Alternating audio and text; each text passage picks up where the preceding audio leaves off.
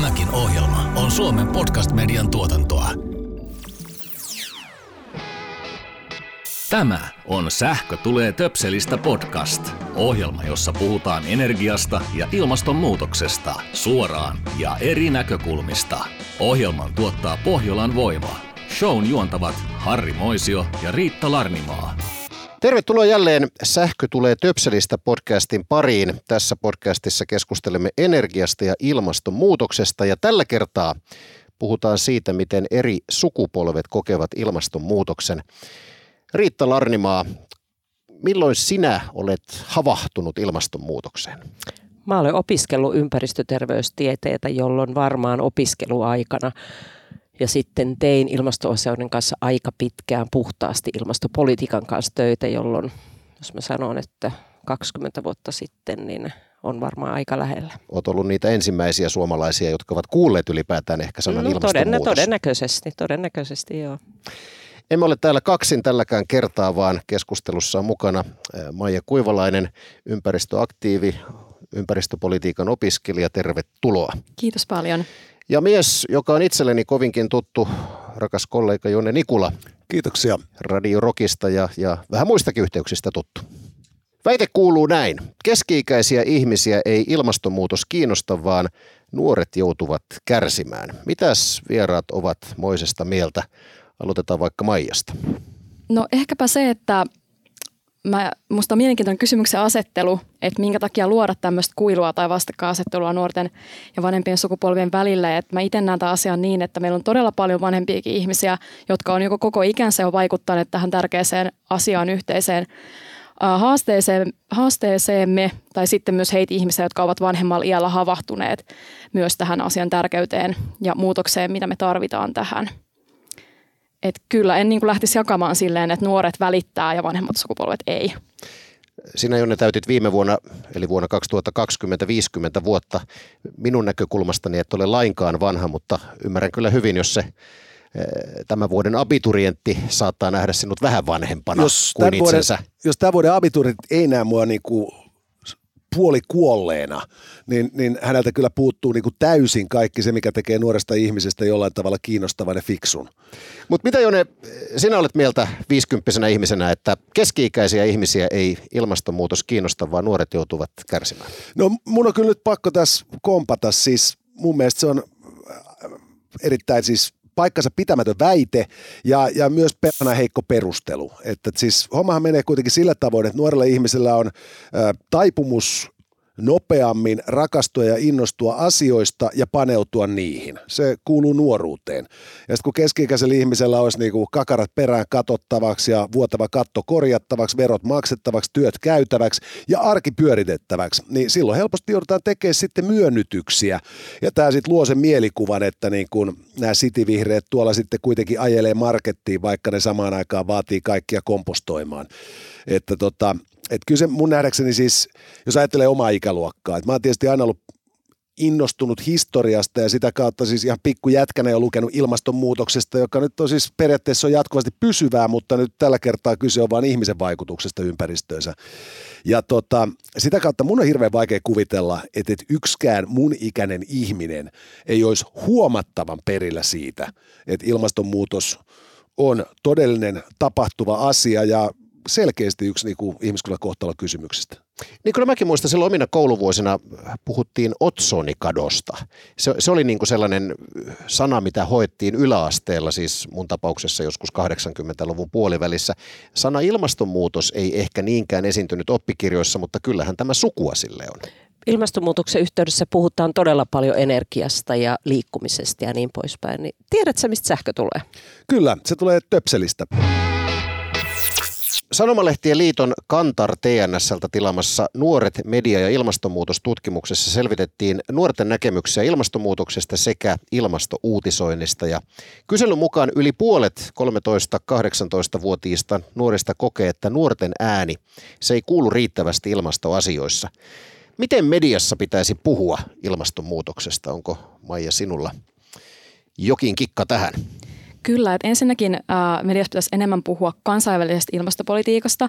Että nyt on hyvin paljon keskitytty pelkästään tähän Suomen kontekstiin, mikä ei riitä, kun kuitenkin puhutaan näinkin äh, globaalista ja globaalin mittakaavan ongelmasta – ja ylipäätään tämä parempi kontekstointi tälle asialle ja historiavaikutusten vaikutusten huomiointi on hyvin tärkeä ja merkittävässä roolissa. Ylipäätään, että asiantuntijoita haastateltaisiin eri aloilta ja nuoria asiantuntijoita erityisesti. Että tässäkin asiassa hyvin paljon korostuu niin tämmöisten keski-ikäisten miesasiantuntijoiden ääni, että olisi tärkeää, että me kuullaan myös nuoria asiantuntijoita, me kuullaan ää, naisia, muun sukupuolisia ihmisiä eri taustoista, joilla on myös niin kuin todella merkittävää näkemystä tähän asiaan.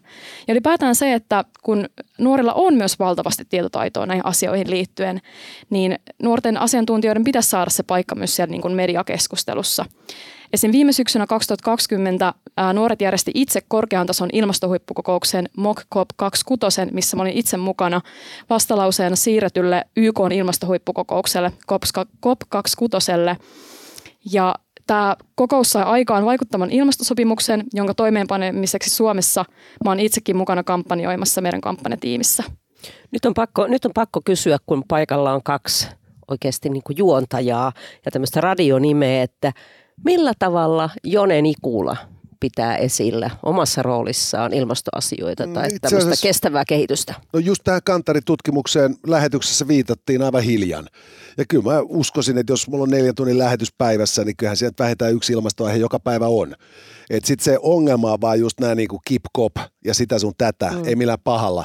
Siis tuolla tavalla ei myytäisi niin kuin edes niin kuin suklaata läskeille – koska se on niin tylsästi paketoitu. Ja Vai mikä on, on tylsästi paketoitu? No siis toi teidän nuori ilmastokokous, siis niinku, mä en ole nähnyt siitä ensimmäistäkään tiedotetta niin, koskaan. koska media ei ole tarttunut siihen. Me ollaan Helsingin Sanomista lähtien koko Suomen media kyllä no, kontaktoitu on, ja mediatiedotteet ette, jaettu. Ette, ette te mua kontaktoida. Mä uskon, että Radio Rockilla kukaan sai sähköpostia. No ei varmaan Radio Rockilla, siis mutta niinku, suurimmissa medioissa kyllä. Ei, Radio Rock on Suomen suurin miesmedia.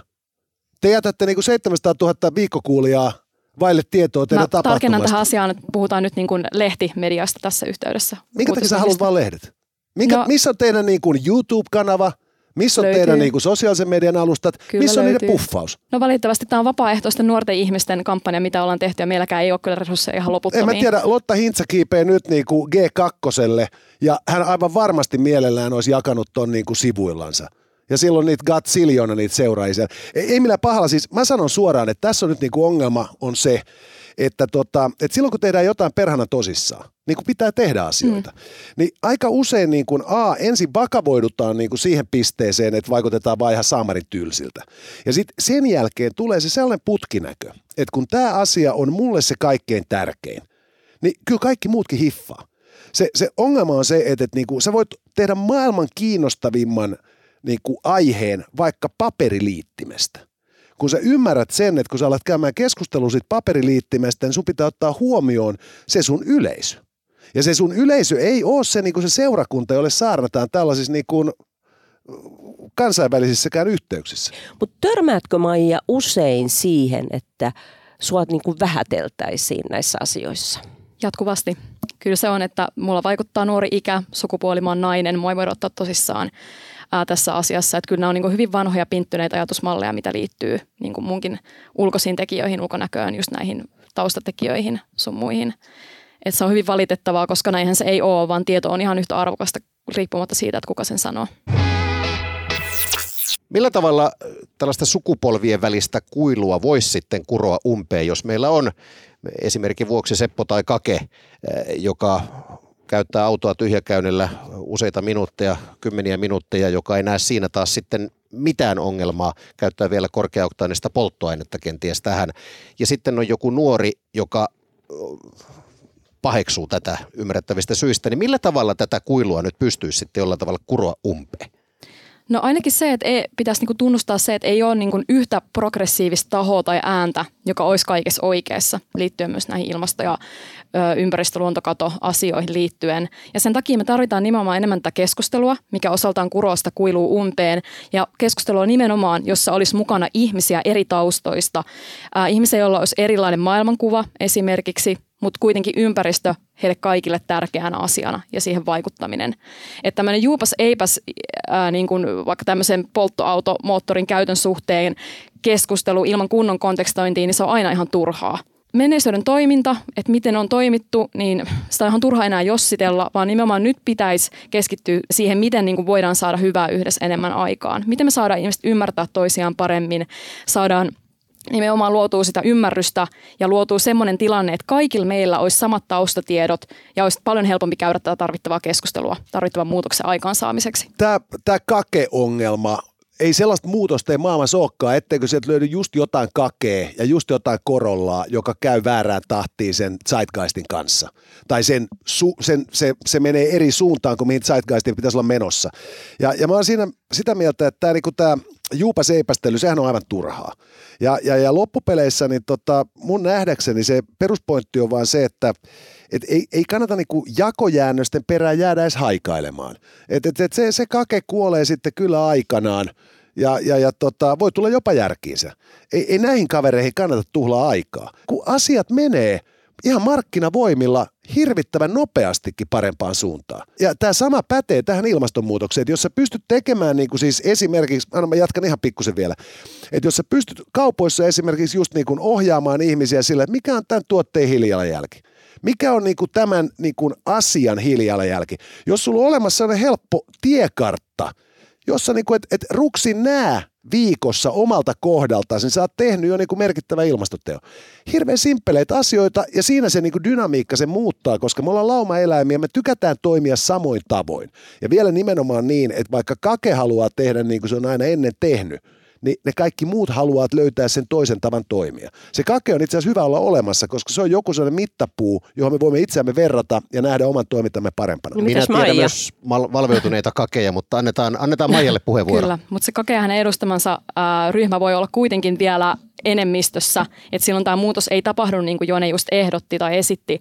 Ja mä itse en usko siihen, että vapaa markkinatalous tai ylipäätään vapaat ei ole olemassakaan, vaikka siihen niin paljon viitataan, vaan että niin kuin ne markkinat hoitaisi tämän tilanteen ja kyllä asiat muuttuisi niin kuin nopeasti myös ilmastoasioissa. Näin ei ole tapahtunut. Mä oon tiedetty ilmastonmuutoksesta 30 vuotta, että ei se ihan näin ole, vaan että me tarvitaan sitä muutosta nimenomaan myös valtiotasolla – eikä pidä vaan luottaa siihen, että ihmiset vapaaehtoisesti muuttaa niitä omia totuttuja tapojaan, koska sekin on tieteellisesti tutkittu, että se on hyvin hidasta. Tarttuisin siitä tulokulmasta, että meillä on Suomessa semmoinen yhdistys kuin aktivistimummot, jonka tarkoitus on ilmastoasioissa auttaa nuoria pääsemään siitä ilmastoahdistuksesta ja viemään juuri sitä yhtenäistä ajattelua eteenpäin, niin mitä, mitä Jone sanot aktivistimummoista, että sullekin tuttuja toimittajia on siellä aktivisteja, milloin olisi aktivistipappojen vuoro tai aktivisti keski-ikäisten miesten vuoro tai aktivistikakejen vuoro? Joo, varmasti tällaisille olisi niin kuin kaiken maailman aktivisti mummoille ja vaareille paikkansa, mutta mä, mä peräänkuulutan nimenomaan sitä sellaista niin kuin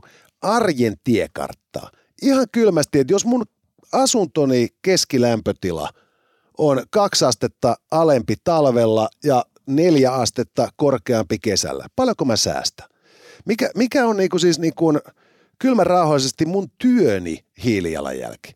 Onko mulla niinku keinoja kompensoida sitä nimenomaan esimerkiksi taloyhtiön niinku, ö, jonkun sorttisella aurinkokennojärjestelmällä? Meillähän on katto ja Suomi täynnä.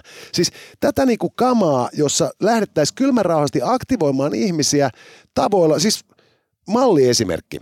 Siivosi vaatekaappia. Mihin tässä maailmassa voi heittää vanhan puuvillan? Tiedoksi, jos ei Finlaysonilla satu olemaan kampanjaa, niin kukaan ei kerää sitä.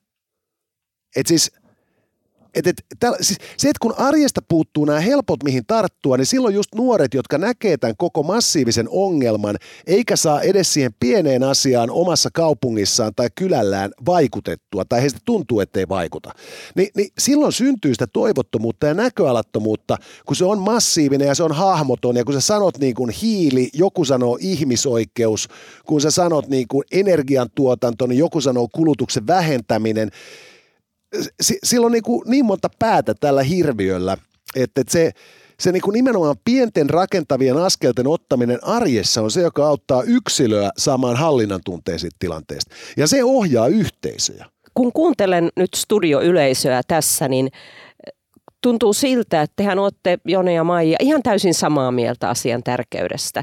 Vai onko ymmärtänyt teidät oikein? Kyllä, mun puolesta ainakin olet ymmärtänyt täysin oikein ja mun mielestä on tärkeää, että kun Jone nosti tässä hyvin tämmöisiä ää, konkreettisia niin kuin asioita, mitä pitäisi tehdä, etenkin tällä yksilötasolla, niin mun mielestä on tärkeää muistaa myös tämä suhteellisuus. Että nimenomaan me tarvitaan tällaisia aktivistiryhmiä, aktivistikakeja ja vastaavia ihmisiä vaikuttamaan nimenomaan näihin meidän rakenteisiin ja valtarakenteisiin. Nimenomaan tämmöiset mieshenkilöt ja vallassa olevat vanhemmat miehet, niin on tärkeää, että he, joilla on se mahdollisuus, niin vaikuttaisi näihin meidän rakenteisiin ja nimenomaan näihin suuriin saastuttajiin, niin, niin kuin valtiotason politiikkaan tai niihin suuriin yritysjohtajiin, ää, kaikkiin, joilla on niin kuin valtaa ja mahdollisuuksia vaikuttaa, niin käydä sitä dialogia, koska meidän nuorten, meidän naisten, meidän on niin paljon vaikeampi yrittää edes niin kuin tavoitella mitään tällaista, niin me tarvitaan liittolaisia miehistä erittäin paljon. Siis mä oon ihan samaa mieltä, mutta mä en myöskään taju tätä niin kuin nuoret ja naiset ja erilaiset. Siis kun me ollaan kaikki tässä samassa veneessä, siis se voi olla tietysti, että siis mä oon täysin väärästä, mulla ei ole kokemusta niin kuin enää ollut aikoihin nuorena olemisesta eikä ikinä naisena olemisesta, eikä niin kuin muun sukupuolisena senkään vertaa. Mutta et, et just se, että mä, niin kuin, mä niin kuin väheksy enkä usko, että mä olisin koskaan väheksynyt jotain mielipidettä se, kun mä täytin kuusi siksi, että ää, tytöt on ällöjä ja ne sanoo näin. Mutta tuossa mä oon kyllä siis just nimenomaan sitä mieltä, että tässä pitäisi niinku sekä networkkaa että niinku tarjoa mahdollisuuksia pieneen vaikuttamiseen ja samaan aikaan just näiden isojen, isojen niinku ulottuvuuksien kysymyksissä, niin, niin siinä on just on nimenomaan se, että me tarvitaan sellaisia päättäjiä, joilla on oikeasti myös kompetenssia käydä näiden kimppuun. Puhutaanpa hieman ilmastoahdistuksesta. Tehdään tässä nyt pieni studiokierros. Maija, koetko sinä ilmastoahdistusta? Kyllä koen, mutta mä nimenomaan pyrin äh, masinoimaan, kohdentamaan sen mun oman ilmastoahdistuksen toimintaan, koska myös tutkitusti toiminta luo sitä toivoa tämmöisessä tilanteessa, että, että parempi olla tekemättä jotain ja pyrkiä saamaan edes jonkinlaista muutosta parempaan, kuin olla toimimatta ollenkaan ja kokea siitä huonoa omatuntoa tai niin kuin lamaantua ja olla tekemättä mitään. Et yleisesti mä haluaisin kommentoida, että niin kuin ilmastoahdistusta on vaikea vertailla nuorten ja vanhojenkaan ihmisten välillä, koska se on hyvin subjektiivinen yksilökohtainen kokemus. Ja siihen ei vaikuta myöskään välttämättä se ikä tai muut tekijät, vaan siinä voi olla niin moni eri tekijöitä taustalla. Jone, koetko ilmastoahdistusta? No, mä en kyllä koe minkään sortin ahdistusta. En mä niinku ahdistu mistään muustakaan. Että tota, niin, mä, niinku, mä ylipäätään mä oon hyvin pitkään pyrkin noudattamaan elämässäni ainoaa johtosääntöä, jonka mä kehtaan sataprosenttisesti allekirjoittaa. Ja, ja se on niin kuin se, että ei kannata tur- murehtia turista. Siis mä voin itse toimia, mä, mä kierrätän roskat ja mä niin kuin ihan oikeasti koitan olla kunnon kansalainen tässä mielessä. Ja, ja näin päin pois, mutta niin kuin, ei sitä kannata enää vielä ahdistua, koska siis sehän ei niin kuin ahdistumalla katoa mä en koe itseni osalta, elämäni osalta niin kuin ahdistusta, mutta kyllä mulle sen ahdistuksen, jonkinlaisen ahdistuksen tuo se, että mulla on kaksi aikuista poikaa ja mä toivoisin, että se, että mä jättäisin sen maailman omalta osaltani sellaiseksi ja yhteiskunnan sellaiseksi, että heillä olisi ne elämisen edellytykset. Ja sitten mä otan sieltä totta kai siihen myös sen tulokulman, että jos nuoret niin kuin tänä päivänä käyttäytyy, että he eivät vaikka tee lapsia sen takia, että maailma on niin pahaa, niin mistä me saadaan sitten itsekkäästi ajatellen ne veronmaksajat. Et monesta tulokulmasta, niin totta kai kannan huolta siitä, että millaisena me maailma jätetään seuraavalle sukupolvelle. Mitäs Harri sinä sitten? Niin, mitä itseni tulee, niin eh, kyllä mun on sanottava, että kyllä mä valehtelisin, jos mä väittäisin kokevani ahdistusta, mutta kyllä mä hyvin huolissani olen. Ja mä näen näissä kuitenkin aika lailla eroa, että jos mä kokisin ahdistusta, niin mä menettäisin yöuneni. Jos mä oon huolissani, niin mä pystyn kyllä nukkumaan yöni vielä rauhassa, mutta päivällä olen sitten huolissa. En tiedä, pitäisikö mun kokea ahdistusta. En osaa sanoa. Mä mä en vaan pysty ymmärtämään tätä ahdistumista. Tietysti mulla on aika musta huumori. Mutta et, et, et maailmahan on tänä päivänä, se on vähän kuin katsoisi hidastettua junaonnistumuutta. Et se on aina yhtä jännää aamulla katsoa, että mitä lehdissä tänään on ehkä tässä nyt on se, että me juututaan sanan ahdistus, koska miehethän eivät voi myöntää ahdistuvansa. Ja meille naisille se on sellainen ilmaisumuoto ylipäätään tietysti tunneskaalasta, että tuskin mekään nyt itsemme vessanpytystä ollaan alas vetämässä, vaikka tuntuisikin ahdist, niin kuin askarruttaisi joku asia. Kyllä, juurikin näin. Just tämä, mitä Harrikin tuossa sanoi, niin se ihan se huolissaan oleminen voi olla jo osa sitä ahdistusta. Ei se ole, ei se ole niin kuin mikään mustavalkea juttu, että sä oot ahdistunut. Että kyllä mäkin nukun yöni yllättävän hyvin. Että ihan tuossa keskimääräisesti yhdeksän tuntia yössä ja kovin olevan, olevan hyvin piirteä tälläkin hetkellä. Se voi olla, vaikka Jonekaan ei halua asiaa myöntää, että hän mustan huumorin kautta, niin kuin tuossa äsken sanoi, niin voi käsitellä tätäkin asiaa ihan tiedostamattaan. Minkälainen on se tellus? Se maapallo, jonka me haluamme jättää jälkipolvelle. Tehdään pieni kierros. Maija, sinä voit aloittaa. No semmoinen maapallotellus, äh, jossa ilmastonmuutos ja ylipäätään nämä meidän muut vallitsevat ekokriisit olisi pysäytetty. Äh, jokainen ihminen olisi vapaa päättämään niin kuin vapaa-ajastaan ja hänelle olisi niin kuin perustoimeentulo turvattu planeetta, niin planeetan rajoissa. Elämä olisi maapallolla nimenomaan planeetan rajoissa ja meillä olisi Donitsi-talousmalli, mikä tota, olisi pysäyttänyt tämän jatkuvan kasvunkin tavoittelun täällä. Ja oltaisiin niin kuin määritelty hyvä elämä uudelleen, ymmärretty se, että mitkä ne on ne meidän perustarpeet, tuottaako se materiaali meille oikeasti sitä onnea ja hyvinvointia, vai olisiko se niin kuin kytkös muihin ihmisiin ja ylipäätään niin kuin terveen ympäristönkin ylläpitämiseen? Jone. No, jos vaihtoehto on niin kuin tollainen, tollainen niin kuin vihreä sosialismi ja utopia, niin kyllä mä silloin valitsen mieluummin sen Mad Maxin. Niin onko tämä tällainen, että oleellista on luonnon monimuotoisuuden säilyminen, ihminen menkööt, jos on mennessä. Siis kyllä mun nähdäkseni siis niin kuin biodiversiteetti on paljon merkittävämpi kuin ihmisen hyvinvointi. Riitta, mikä on se sinun unelmiesi maapallo, jonka jälkipolvet sitten näkevät? Mä en lähde nyt telluskeskusteluun, vaan mä lähden ihmisten toinen toistensa arvostamiseen ja siihen ymmärtämiseen, että toisen mielipidettä ja tulevaisuuskuvaa pitää ymmärtää ja löytää sieltä se yhteinen kompromissi ja tavoite. Että mehän ei olla eri puolella pöytää, vaan me pelataan samalla kentällä samaan koriin, mutta tiedän, että sekin on jossain määrin kyllä utopistista, koska sehän on vähän sama asia kuin toivoisi, että maailmassa olisi kaikilla rauha. Minäkin olen vähän tällainen utopisti, mutta huomaan, että ehkä, ehkä minussa on kaikkein eniten tässä optimismia myöskin ihmiskunnan suhteen. Mä luotan siihen, että lopulta ihminen on niin fiksu, että se kyllä pystyy korjaamaan tekemänsä virheet. Se ei tapahdu heti, se ei välttämättä tapahdu vielä kymmenenkään vuoden kuluttua, mutta se tapahtuu vääjäämättä jonain päivänä. Mulla on vahva luotto ihmiskuntaan sit kuitenkin. Mitä kaikkia sellaista hyvää on tapahtunut liittyen nimenomaan ilmastonmuutoksen tai paremminkin ilmastonmuutoksen estämiseen ja ehkäisyyn. Jone. Kiertotalous, se on ihan merkittävä saavutus. Että tota, nyt tietysti vieläkään edes Suomen kokoisessa hyvin järjestyneessä yhteiskunnassa tietenkään kaikki jätteet ei kierrä siihen tahtiin, kun niiden pitäisi. Mutta et, et just nimenomaan se, että nyt äh, Swarovski, joka sinänsä ei tietysti ole luksustimantikorujen valmistaja, vaan pikemminkin käyttökorujen valmistaja, ilmoitti, että he siirtyy kokonaan laboratoriotimantteihin. Ja, ja, ja samoin sitten tota, niin, niin, he ovat jo aiemmin siirtyneet kierrätettyihin jalometalleihin. Ja, ja se, että lakataan kaivamasta sitten aina vaan syvemmälle ja nimenomaan kierrätetään niin kuin luksustuotteissakin, niin, niin kierrätetään jo olemassa olevia materiaaleja. Se on niin kuin siis malliesimerkki siitä, että turhuuden markkinatkin voivat olla eettiset. Nyt sitten vielä tietysti toinen kysymys on, että kuinka se on sitten vielä ekologisempaa pitkän päälle. Samanaikaisesti tietysti kyllä kaikki niin kuin lasia, muovia ja muu krääsä.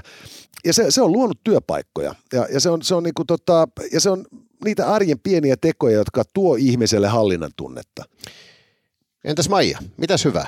Mm, no tosi hyvä on ainakin se, että tämmöinen kohtuusajattelu on yleistynyt ihan globaalisti ja myös meillä täällä Suomessa. Että niin kuin Joni nosti tuossa äsken nämä niin kuin eliitin, eli eniten ilmastopäästöjäkin aiheuttavien ihmisten ää, niin kuin käyttötuotteiden ekologistuneisuuden, niin ylipäätään se, että me ymmärtää, että tuommoinen on täysin turhaa. Että ne timantit ei anna meille hengitettävää hengityskelpoista ilmaa, ne ei anna meille juomakelpoista vettä, ne ei pidä meitä elossa, vaan että ihmiset nimenomaan on ymmärtänyt sen, että luopumalla tällaisista asioista me ei menetä yhtään mitään, vaan me saadaan tilalle paljon enemmän.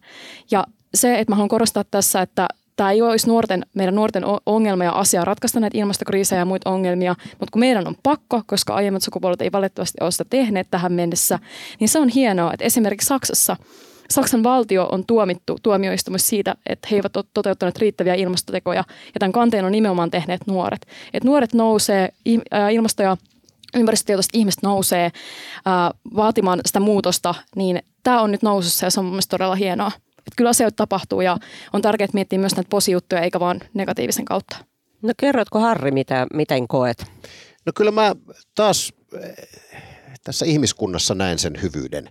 Ennen kaikkea sen, että ihminen on tullut tietoisemmaksi, se on tullut fiksummaksi, että vaikka edelleen hyvin monille ihmisille eh, ilmastonmuutos on jonkunnäköinen mielipidekysymys, mutta se joukko on pienempi.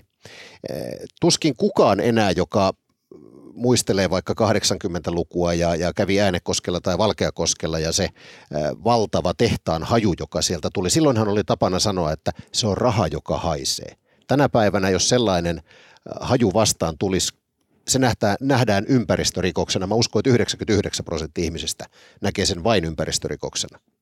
Et kyllä ihminen on kehittynyt. Jos mennään vielä siihen oletettuun perään kakeen tai seppoon, kaikille per- peroille, kakeille ja sepoille pienet pahoittelut tästä. Kaikki eivät ole kuitenkaan ihan stereotypioita.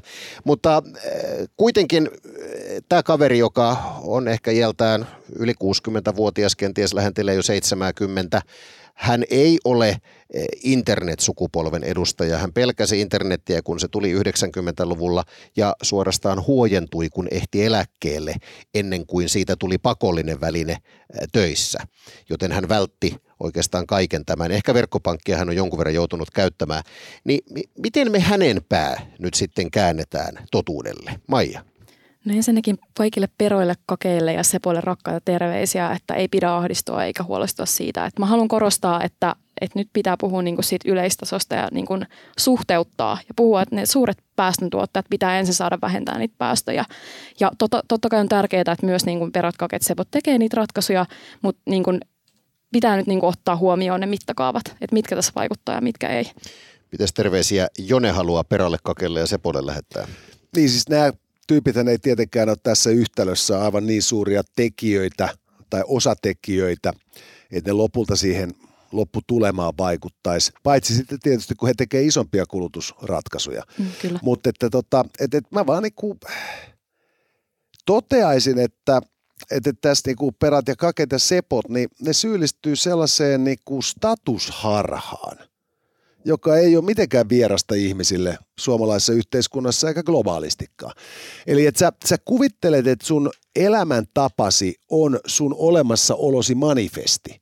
Ja, ja, ja, ja tällä sä niin kuin sitten itseäsi itseäsi sitten teet niin kuin tiettäväksi ja olevaksi. Ja tällöin niin kuin tinkiminen kuluttaja, kulutusvalinnasta on tinkimistä omasta persoonasta – ja, ja, ja silloin niin kuin tämä systeemi, joka sitten ei suonutkaan sulle lottovoittoa eikä ehkä edes niin kuin ikuista rakkautta, saati sitten tuota niin, niin ylennystä siellä työmaalla, niin, tota, niin se kaikki niin kuin koetaan silloin hyökkäykseksi henkilöä kohtaan ja niin kuin myönnytykseksi sille järjestelmälle, josta ei saanutkaan sitten kaikkea sitä itsestään irti.